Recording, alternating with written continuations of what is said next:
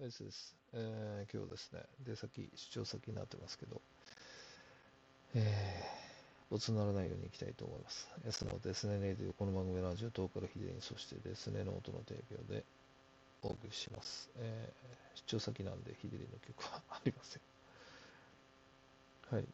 えー、ちょっとですね、えー、出先で話題になったんで、その話をしたいと思うんですけど、すいません、ちょっと喉やられてるのはそういう飲み会があってみたいな。あのちょっと皆さんの記憶に新しいと思うんですけど、まあ今も続いてますけど、ワールドカップやってますね、サッカー。えー、そこで、なんで日本代表、サッカー日本代表ね、男子サッカーって言わねえんだという差別だっていうのはね、ありましたよね。まあ男性の方を上に見てんだろうというようなことを言いたかったんでしょうけど、うん、まあ、まあ、言わんとしてることはなんではないですけど、あのタイミングでさ、サッカーって言って日本代表って言ったら男子しかないでしょ。だからまあなんだ水差しやがってっていうかなんて気にしすぎなんじゃないかって僕は思ってしまいます。それは批判されるかもしれないですけど、ちょっと異常なんじゃないのっていう。うん、だからなんなんでしょうね。ワールドカップの女子の時にね、女子日本代表って言ったら、なんで女子つけんだと、日本代表でわかるだろうっていうんであれば、そうですねって僕は思うんですけど、なんだかなって思いますね。なんかちょっと気にしすぎなのかなっていう気が僕はしちゃうんですけどね。まあ確かにオリンピックの時はね、その男子サッカー、女子サッカーって言ってますよ。男子バレー、女子バレーとかね。でもそれは、うんと、同時開催してるからなわけで。ね、それ言っちゃったら、まあ、上げ足取りたいわけじゃないですけど、プロ野球はどうするのって、プロ男子野球にしますかって、だって女子のプロ野球もあるんですよね。確か。じゃプロレスどうしますよ。女子プロレスって言って、あとプロレスですよ。ね。だから、もともとその男子っていう、えー、がやっていたスポーツに女子がやるようになったっていう、その歴史の中での区分けなだけでしょ。そのもともと、その男のスポーツだっていうことじゃなくて、もともとそっちは先だったんで、だから区分けとしてだ、その違う人たちがやる女子っていう区別として言ってるだけで、そんな差別じゃないでしょう。だってそれ言ったらエステどうなんのって。今ね、メンズもあるんですから、じゃあレディースエステって言えやって思うわけですよ。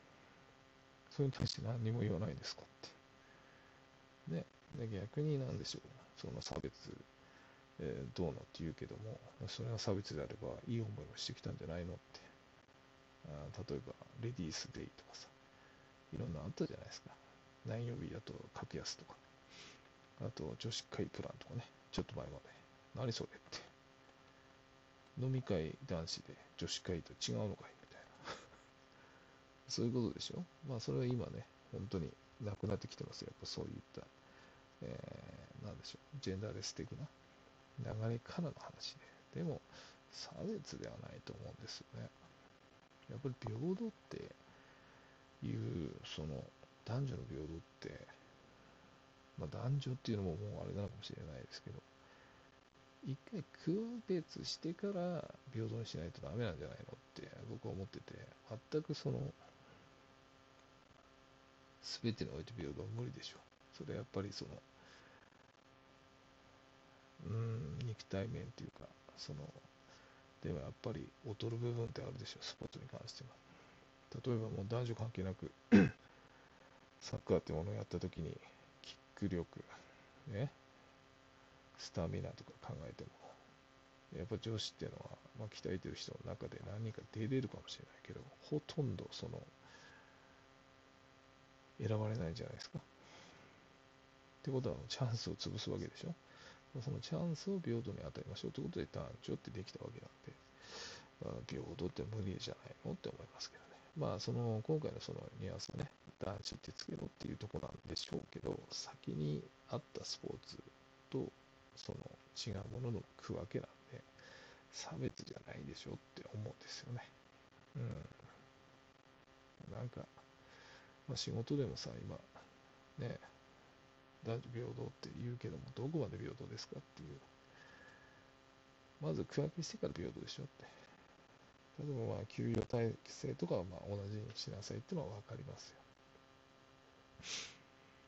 でもまあね、ゴリゴリの、えー、仕事やれますかって言ったら、やっぱやれないでしょ。やりたいって言われても、その成果が得られないだったら、がっつり金払いませんよ、みたいなね。まあ今、その、なんでしょう、男性の仕事と思われてた、その大工とか、えー、それこそ話題になってますけど、長距離のトラックとか、短距離の、まあ、ダンプのね、運転手とか、まあ、タクシードライバーもいますけど、まあ、だんだん増えてきてました。進出してきてるって言ってますけど、まあ、そのチャンスを与えるのは構わないですけど、その代わり、その評価は平等でいいんですよねって、僕は公平にするべきだと思いますけど、平等っていうのはそうなんですよって。